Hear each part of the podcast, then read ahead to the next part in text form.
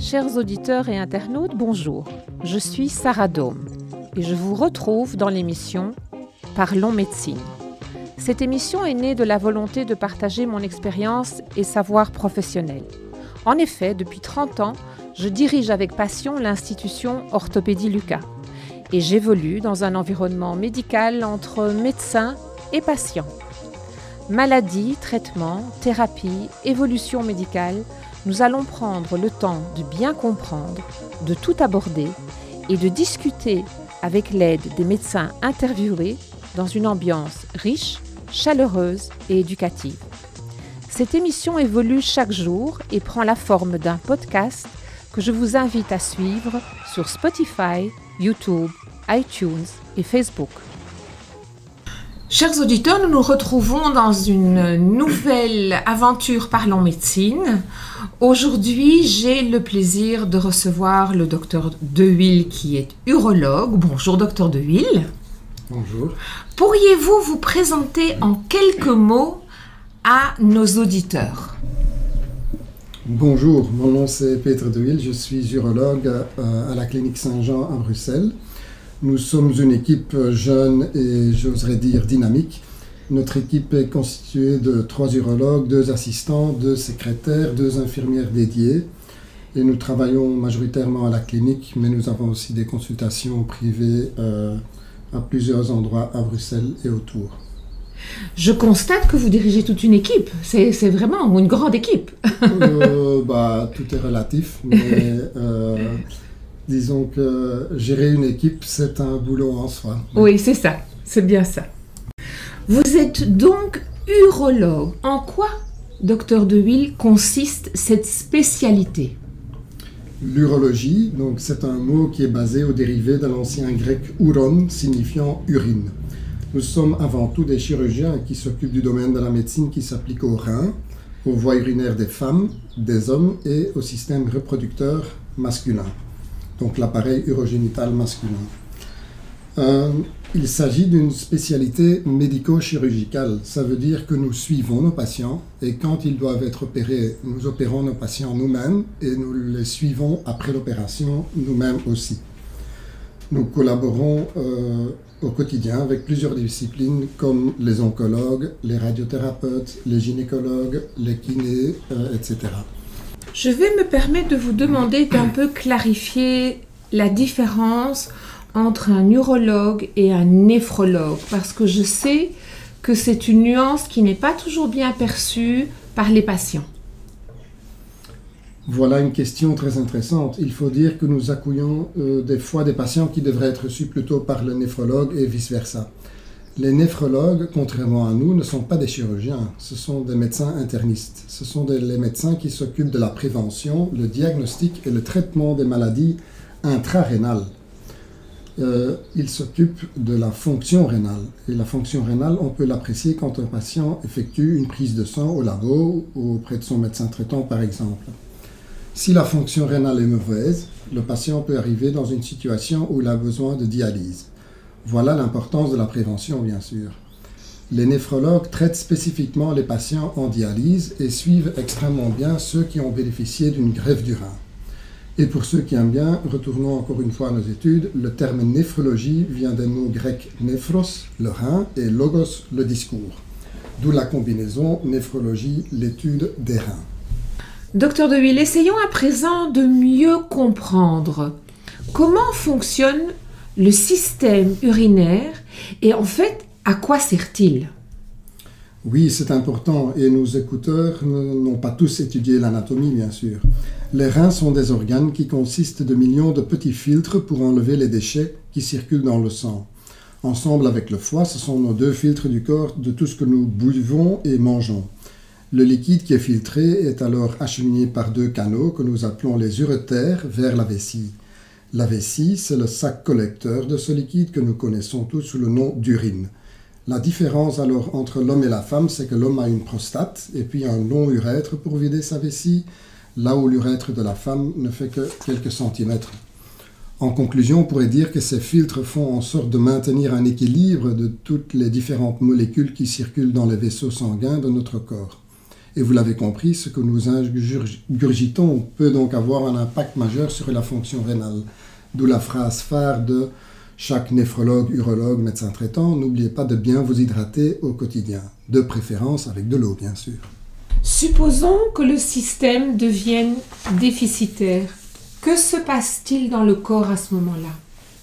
Euh, oui, c'est une excellente question. D'ailleurs, on peut aussi se poser la question des conséquences pour notre corps. Eh bien, quand le système des filtres fonctionne moins bien, les déchets s'accumulent dans le sang. Il faut bien expliquer que souvent cela est vraiment progressif. Ça peut créer une tension artérielle élevée et une rétention d'eau.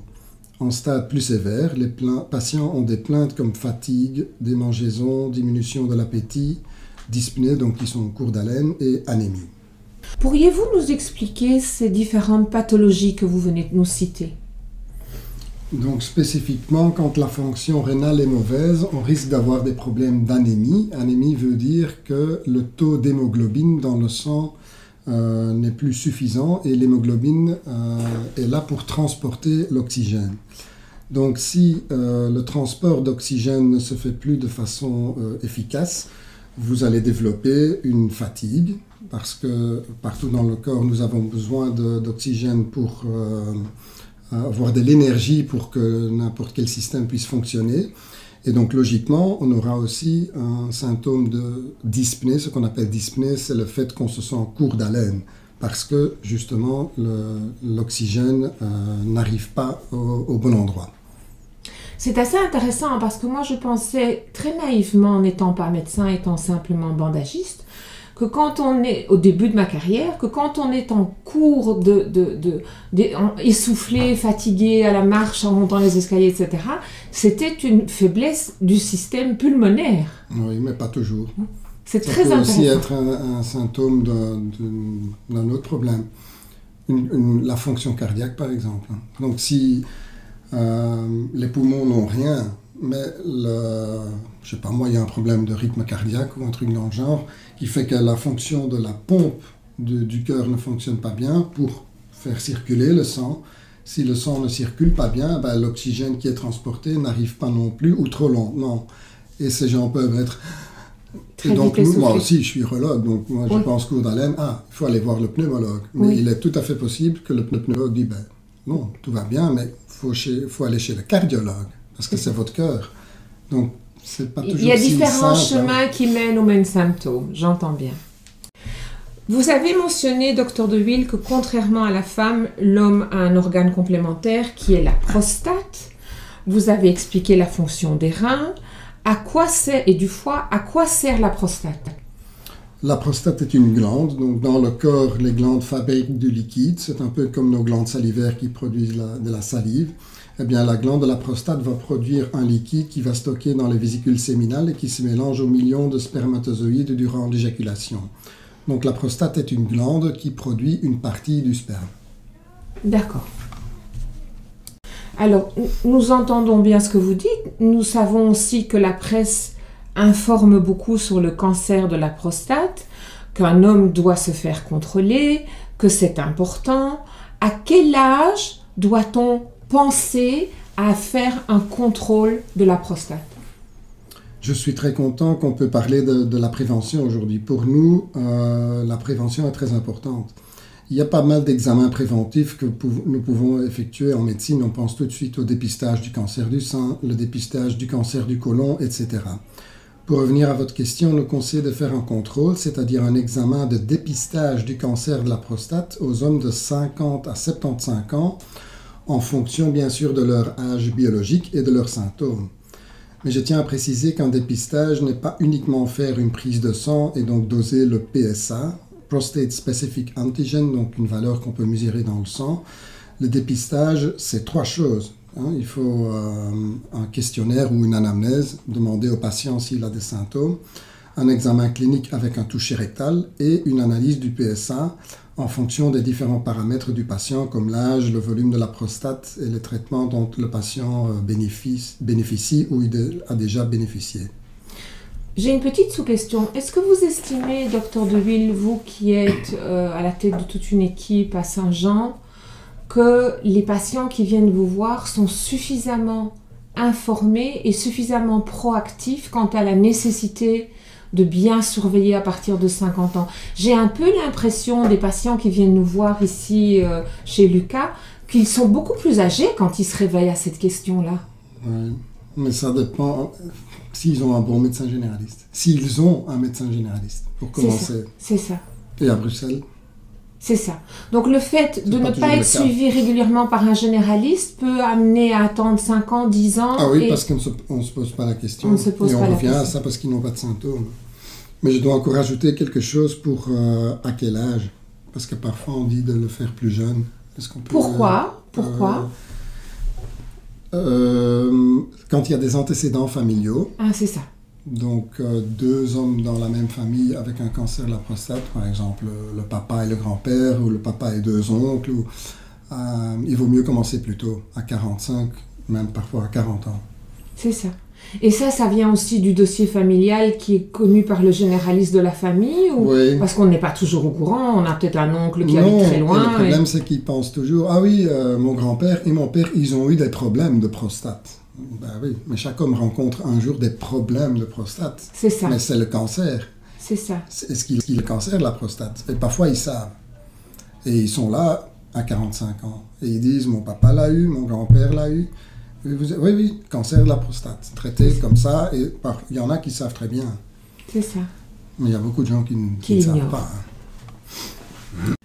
Alors, pour les auditeurs qui nous écoutent et qui ont 50 ans et qui entendent tout à coup, tiens, 50 ans, c'est hyper jeune et je dois euh, euh, peut-être penser à la prostate, on pense tout de suite que c'est un examen peut-être pas très agréable. Comment se déroule l'examen clinique? Est-ce qu'il est douloureux? Ça, c'est sans doute la question qui effraie les auditeurs, mais en fait, il n'y a pas vraiment euh, de quoi avoir peur. L'examen clinique est un toucher rectal.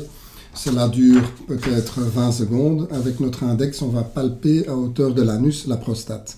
Si nous remarquez une- un nodule dur euh, au niveau de la prostate, ça peut être suspect et on invitera le patient à faire des examens complémentaires. C'est assez intéressant parce qu'il y a quelque chose d'assez péjoratif sur cet examen clinique et en fait la femme, elle, elle va tous les ans chez sa gynécologue faire un toucher vaginal. On trouve ça tout à fait normal. Et Et, les et- hommes trouvent non, non, non, je veux pas qu'on me fasse ça alors que c'est 20 secondes et que ça peut sauver une vie. Donc c'est Ouais. tout à fait utile de le savoir. Mhm. J'ai maintenant une question qui découle de, ce sujet du cancer de la prostate. Est-ce que c'est un cancer fréquent dans la population belge? La réponse est simple, oui. Il s'agit du deuxième cancer chez l'homme dans le monde. Et par exemple, parce que c'est les dernières données officielles que j'ai trouvées, en 2018, il y avait 1000, euh, 9800 nouveaux cas euh, ici en Belgique. Donc j'ai envie de dire, faites-vous dépister. Quel est le premier cancer Vous dites c'est le deuxième Le poumon? Bon, Vous avez dit tout à l'heure quelque chose d'intéressant. Vous dites on ne va pas consulter tout de suite parce qu'on ne ressent rien.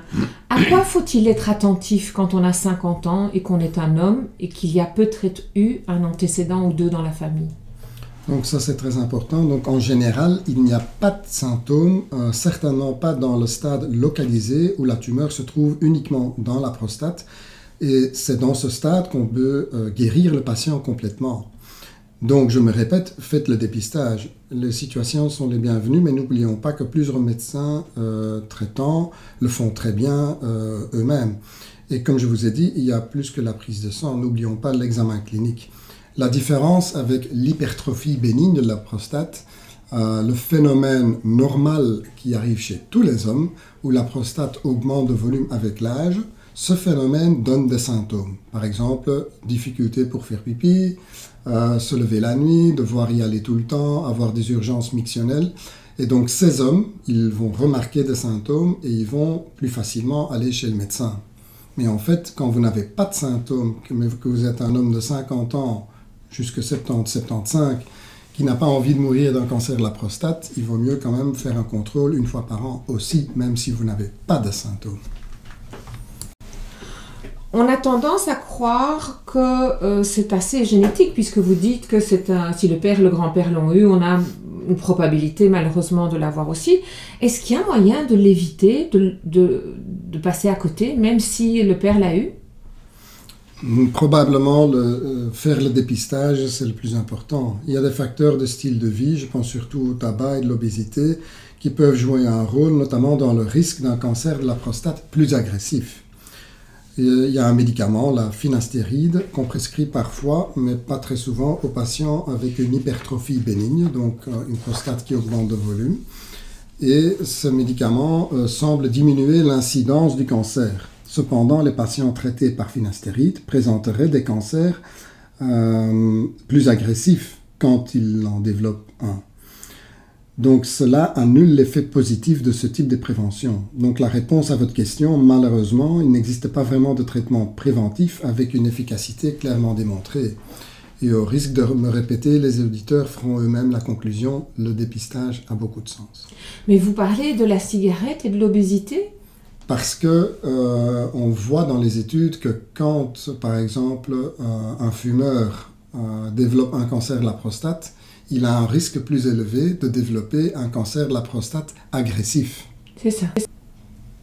Tandis qu'il y en a d'autres qui développent un cancer de la prostate peu agressif, qui demandent moins ou peu ou pas de traitement. J'entends bien. Lorsqu'il y a un diagnostic de cancer de la prostate, comment entame-t-on la thérapie? Est-ce qu'il faut systématiquement opérer?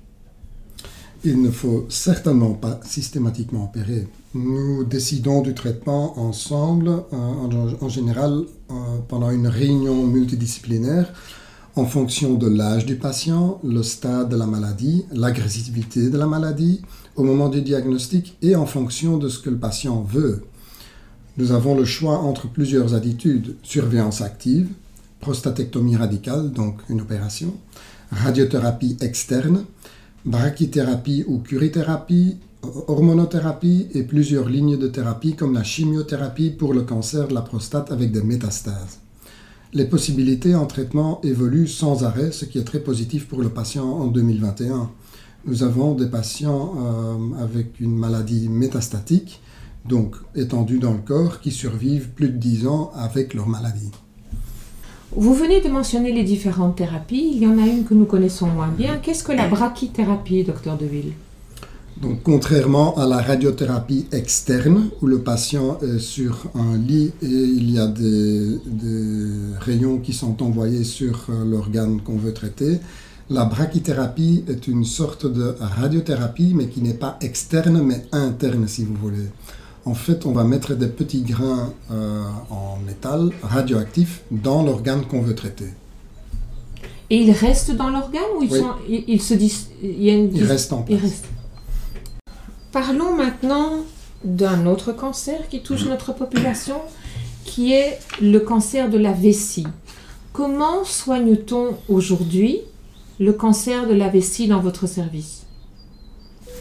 Oui, nous, avons pas mal parlé de la prostate, mais l'appareil urinaire, c'est bien sûr aussi la vessie et n'oublions pas les reins. Le cancer de la vessie est une maladie qui pratiquement toujours est détectée quand on a du sang dans les urines.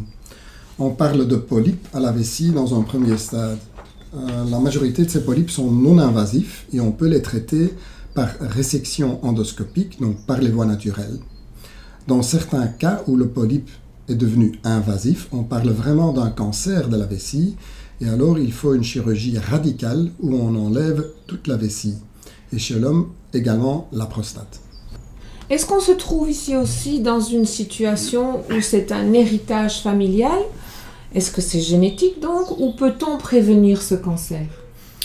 Contrairement à la prostate, oui, tout à fait. On peut prévenir le cancer de la vessie parce qu'on connaît des facteurs de risque. Le facteur de risque principal pour le cancer de la vessie, c'est le tabagisme. La prévention la plus importante, donc, euh, c'est d'arrêter de fumer. Et j'invite tous nos auditeurs euh, qui fument à le faire. Contactez votre médecin généraliste, il pourra vous aider. Évidemment, la réponse à la question précédente nous permet de comprendre que vous avez vraiment envie d'encourager les gens à ne plus fumer et je constate que ce soit dans le cancer de la prostate ou dans le cancer de la vessie que vous parlez de dégâts que le tabac peut apporter à notre corps. Nous avons chez Orthopédie Lucas des patients qui viennent souvent nous voir parce qu'ils souffrent de légères ou voire même de fortes fuites urinaires, euh, que ce soit euh, diurnes ou nocturnes, et ils deviennent progressivement euh, incontinents. Comment est-ce que cela arrive? Que se passe-t-il dans notre corps? Pour arriver à cette action qui fait qu'on ne, ou ce manque d'action qu'on ne peut plus contrôler Oui, c'est vrai. Et c'est dommage parce que nous devons avouer que peu de patients osent en parler. L'incontinence, la perte d'urine, c'est franchement désagréable, euh, c'est très important pour la qualité de vie. L'incontinence urinaire existe bien sûr sous plusieurs formes et chaque forme a plusieurs solutions possibles. Le problème existe bien chez les hommes et chez les femmes. Hein. Ce n'est certainement pas uniquement la femme qui peut être incontinente. L'important, c'est d'en parler avec votre médecin, médecin généraliste ou urologue, afin de trouver une solution au lieu de continuer à mettre des protections, souvent chères, pendant des années. Et en plus, ne pas oser sortir de la maison et euh, ça pourrait avoir un impact énorme social. Donc j'insiste de le dire, nous avons plusieurs options, des solutions chirurgicales, médicamenteuses, euh, kinésithérapie et autres. Le désagrément des, fuites urinaires, que ce soit l'homme ou la femme, euh, est-ce qu'on pourrait aussi l'éviter? Est-ce que se retenir par exemple des heures avant d'aller aux toilettes, ne pas écouter son corps, rester des heures assis, est-ce que tout ça est précurseur de complications d'incontinence ultérieure? Euh, parfois oui, pour l'incontinence d'effort par exemple, il y a plusieurs exercices euh, préventifs pour la femme, certainement après un accouchement par exemple ou après une intervention chirurgicale. Je suis encore choqué quand je vois que certaines mamans ne font pas de, euh, la kiné du plancher pelvien après leur accouchement. Donc pensez à votre continence ou incontinence dans 15 ou dans 20 ans. Vous avez mentionné il y a quelques minutes qu'il existait des solutions autres que la protection. Euh, comment soigne-t-on l'incontinence À part euh, justement ces petits euh, articles externes qu'on glisse dans le slip et qui permettent de protéger, qu'est-ce qui peut être encore fait pour réparer ce problème qui est très handicapant? Oui, pour l'incontinence à l'effort, euh, la première solution qu'on va proposer, c'est des séances de kinésithérapie du plancher pelvien.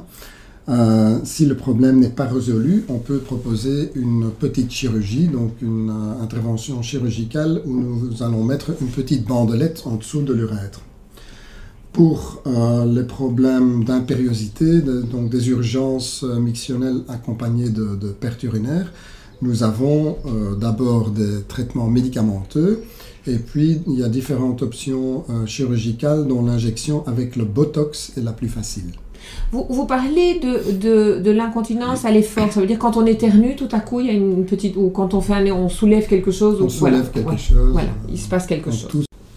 Est-ce que vous pouvez maintenant nous expliquer, parce que cette question découle évidemment des sujets précédents, qu'est-ce qu'une urostomie une urostomie est une solution pour la dérivation des urines quand on a dû effectuer une ablation de la vessie, souvent pour des problèmes cancéreux. Et euh, cette stomie, euh, c'est un petit trou, si vous voulez, au niveau du ventre, où il y a un petit corridor qu'on construit d'intestin entre les uretères, donc les canaux euh, qui transportent les urines des reins, euh, qui arrive au niveau de ce petit euh, bout d'intestin, qui arrive à la peau, et donc les urines coulent dans un petit sac qu'on colle sur l'astomie au niveau du ventre du patient ou de la patiente. Une des premières questions que nous posent les patients qui viennent chez Orthopédie Lucas pour recevoir le matériel euh, de l'urostomie, ils demandent souvent est-ce que ça va être définitif? Combien de temps est-ce que je vais devoir fonctionner avec cette poche? Quelle est la réponse, docteur Deville bah, dans la majorité des cas, oui, c'est définitif. Parce qu'il n'y a plus de vessie. Parce qu'il n'y a plus de vessie. Lorsqu'on a une, lorsqu'on a une stomie, est-ce qu'on peut prendre une douche? Est-ce qu'on peut prendre un bain? Oui, sans aucun problème. On peut même aller nager. Il y a des protections spéciales qui existent. Faut-il changer de régime alimentaire quand on a une stomie? Euh, non, il n'y a pas de régime alimentaire spécifique. Euh, il faut par contre maintenir une bonne hydratation à tout moment. Et en général, on demande aux patients de boire un litre et demi par jour et je confirme que l'eau reste la meilleure boisson. Quand il y a une stomie, est-ce qu'il y a une prise de médicaments et est-ce que l'un et l'autre peuvent provoquer des odeurs? C'est une question que nous posent souvent les patients quand ils viennent chercher le matériel Oui, c'est possible. Donc, pour l'astomie en soi, il n'y a pas de médicament spécifique qu'on va demander euh, de prendre. Mais bien sûr, il y a l'odeur des urines. Contrairement à une stomie où il y a des selles, évidemment, euh, le, le, problème d'odeur se pose beaucoup moins quand on a une urostomie. Euh, et en général, cette peur, cette crainte du patient, je comprends très bien, mais en général, souvent, ça ne pose aucun problème dans la vie euh, quotidienne. La prise de médicaments ou de certains aliments peuvent évidemment changer l'odeur des urines. Docteur Deville, peut-on vivre normalement, s'habiller comme avant, euh, voyager, faire du sport, jouer au tennis? Vous avez dit qu'on pouvait nager, mais est-ce qu'on peut faire toutes les autres choses qu'on faisait avant? Sans aucun doute. Une fois que le patient a psychologiquement accepté qu'il va devoir vivre avec cette stomie, euh, il peut, entre guillemets, tout faire. Euh, dans les centres urologiques, comme le nôtre évidemment, il y a des infirmières spécialisées en soins de stomie. Les patients peuvent faire appel à leur service et elles ou ils répondront à leurs euh, différentes demandes et questions. Et ils peuvent faire du sport et ils peuvent nager. Est-il possible d'avoir une vie sexuelle normale? Oui, c'est possible, parfois avec quelques adaptations, euh, évidemment. Tout dépend également de la chirurgie qui a été effectuée. Pour la femme, on essaye toujours de recréer un, vagin pour pouvoir maintenir une pénétration. Pour l'homme, on essaye, quand on fait une chirurgie, de préserver les nerfs érectiles, ce qui n'est pas toujours possible. Heureusement, il y a plusieurs solutions, par exemple la prothèse pénienne. Beaucoup de gens ne savent pas, mais cela existe depuis déjà 1971, euh, donc à environ 50 ans. Une femme stomisée peut-elle avoir un enfant, docteur Deville tout dépend de l'âge, bien sûr, et si on a dû enlever les ovaires à l'intervention primaire. En tout cas, théoriquement, c'est possible. Et heureusement, les traitements dans le domaine de la fertilité ont énormément évolué des dernières 20 années. Le don d'ovocytes existe de nos jours et ces femmes pourraient faire appel à une mère porteuse pour avoir un enfant biologique. En quoi votre spécialité, qui est très complexe, qui est très riche, qui est passionnante, a-t-elle évolué au cours des cinq dernières années? Qu'est-ce qui a changé depuis cinq ans? Elle évolue tous les jours. Les techniques deviennent de plus en plus précises et euh, moins invasives, et les outils de plus en plus euh, performants. Malheureusement, il n'y a pas toujours euh, le financement ou la subvention ou le remboursement de ces nouvelles technologies qui suivent. Euh, d'où l'importance parfois d'avoir une, assurance euh, d'hospitalisation. Mais euh, également au niveau du traitement médicamenteux, pour entre autres le cancer de la prostate, il y a pratiquement tous les ans des nouveaux médicaments qui sortent, ce qui est très intéressant pour la survie de nos patients avec une maladie métastatique. Une petite question, quand on a une intervention chirurgicale pour placer une stomie, combien de temps le patient reste-t-il à l'hôpital? Quand on fait une cystectomie, donc euh, une ablation de la vessie avec euh, mise en place d'une urostomie, la durée d'hospitalisation est entre 10 et 14 jours et dépend bien sûr de l'état général et l'âge du patient. Est-ce qu'il y a des pays précurseurs en urologie qui investissent beaucoup dans la recherche et développement, qui développent plus, facilement des thérapies que d'autres pays? Et si oui, quels sont ces pays qui tirent un petit peu euh, la locomotive? Ben, certainement les États-Unis, le Canada peut-être, mais j'oserais dire en Europe ici, pour spécifiquement la chirurgie robotisée, la Belgique a été un pays précurseur avec le centre euh, euh, de la Onze Lieve à Alost, où ils ont commencé la chirurgie robotisée déjà, je pense, en 2001. Vous mentionnez la chirurgie robotisée qui est pratiquée à Alost depuis 2001. Qu'est-ce que ça a changé, cette approche chirurgicale? Donc là, il faut peut-être un peu expliquer le contexte. Euh, la chirurgie de la prostate est certainement la chirurgie euh, pour le cancer de la prostate où on fait une ablation totale. Euh, il y a deux conséquences importantes. C'est un problème d'impuissance et d'incontinence urinaire à l'effort temporaire. Parce que anatomiquement, vous avez les nerfs euh, dont on a besoin pour les érections qui coulent sur la prostate, à gauche et à droite si vous voulez, et on a le sphincter, donc le muscle qui fait qu'on sait retenir les urines, qui est juste devant la prostate. Avec euh, les évolutions et la chirurgie robotisée, on peut faire la chirurgie plus précise et de façon moins invasive pour pouvoir préserver ces deux fonctions tout en enlevant euh, le cancer. Docteur Deville, vous êtes le chef de service à l'hôpital Saint-Jean. Si pendant 24 heures, au lieu d'être le chef de service, vous étiez le ministre de la Santé, qu'est-ce que vous auriez certainement tout de suite changé? Ben, tout d'abord, je ne voudrais jamais être ministre de la Santé, même pas pour 24 heures, mais je crois que l'organisation des soins de santé, même si en soi les soins de santé en Belgique, je crois, sont, sont, sont très bons, mais l'organisation avec des institutions qui coûtent très cher mais qui sont peu utiles, et la façon dont tout est financé, les hôpitaux, la médecine générale, euh, euh, je pense qu'il y a des, grands changements qui sont nécessaires et 24 heures ne vont certainement pas suffire. Je me battrai surtout aussi pour tous ces soignants qui travaillent souvent dans l'ombre, comme nos infirmiers et infirmières et les paramédicaux.